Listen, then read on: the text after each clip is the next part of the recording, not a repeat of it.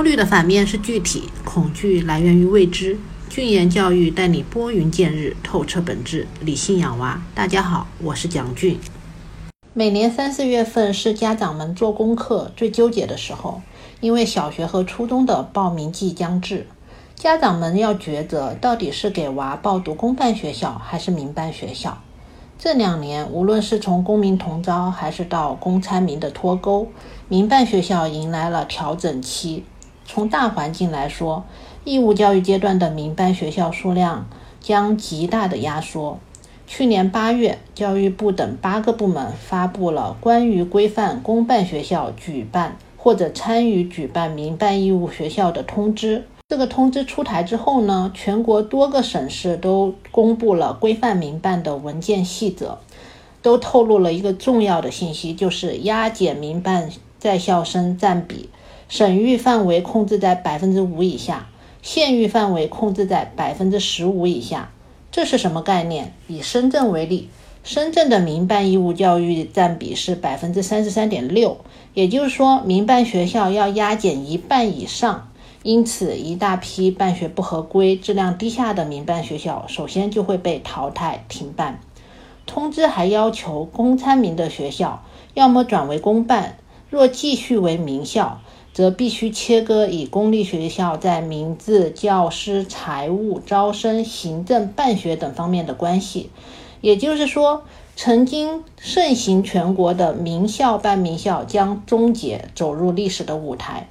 公参民的民办学校通常是一个城市当中中考成绩比较亮眼、很受家长追捧的那些学校，他们的何去何从也最受公众的关注。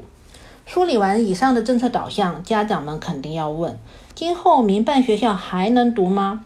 要回答这一个问题，必须弄清未来义务教育阶段的民办学校的大势所趋。可以明确的是，转公办、特色民办、停办这三种道路将成为民办学校不可抗拒的宿命。首先说转公办。目前，全国的各大城市公办学位是普遍不足的，一些条件成熟、符合政策要求、地方政府又有财力接收的民办学校将陆续转为公办。但转公办也不是想转就能转的。民办学校是否转为公办，决定性的因素有两点：第一，取决于学校有没有投资方以及办学用地的归属。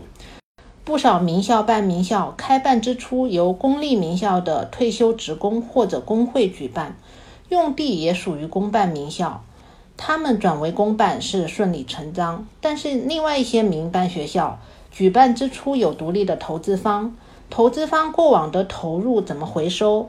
区教育局与投资方如何协商退出机制？这中间都是有很多困难和障碍的。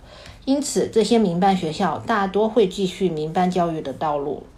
第二，取决于地方财政有没有能力和主观意愿收编名校。义务教育由地方财政负担，民办学校如果转为公办，这个学校的老师的工资、校舍的维护、软硬件的投入都将由区财政来负担，这是要每年真金白银的持续的花钱的。区教局当然要精打细算，从本区的小学、初中的学位需求量以及财政拨款的实际出发，决定是否接收民办学校转为公办。再来看继续民办道路的学校，未来能够生存的一定是那种办学成绩特别好或者办学特色特别突出的民办学校。从学生的来源角度。公民同招规定了小学、初中一律免试入学，与成绩无关。就近入读，生源均衡化，卡死了民办学校掐尖的渠道。这意味着民办学校的生源结构将改变，不再是整齐优秀的一把葱，而是各种成绩都有、家庭理念与学校的文化也不一定相合的学生。失去生源的加持，以往在中考中战绩显赫的名校能否持续辉煌，实在是很难说。若成绩下降，家长自然会用脚投票，所以民办学校必须加强内功，靠质量和特色去吸引一些家庭愿意放弃免费的公办教育前来追随，才有生存的空间。从师资的角度，很多人以为民办学校的师资待遇高于公办。因此，师资质量必然也高于公办，其实是一个很大的误解。民办学校除了个别教学管理者和教学的带头人年薪很高，普通教师的待遇是比不上公办学校在编老师的。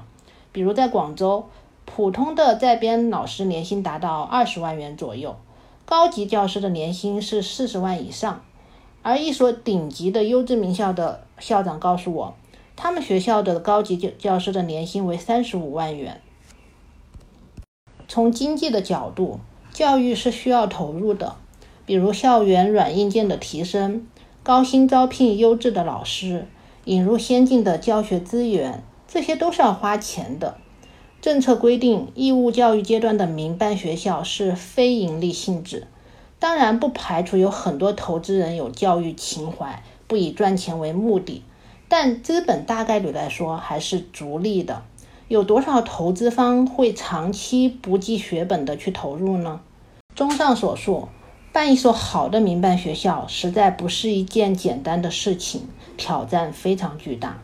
对于家长来说，面对民办学校的变局，需要清晰民办学校的状况，转变教育观念。家长需要明白，教育不是简单的满堂闷罐、回家刷题。目前，公办学校在教育理念、教学方法、教育资源、教育实践等方面。都处于相对的引领者和输出者的地位。以前的优质民办学校之所以是优质教育的代名词，因为他们大多背靠公办的名校，在学校管理、课堂教学、教材教案、教育资源等方面都有公办学校的输入和共享，使得这个民办学校整体实力能够保持在比较高的水准。但是，今后民办学校要独立发展了，他们的办学水准有待市场的检验。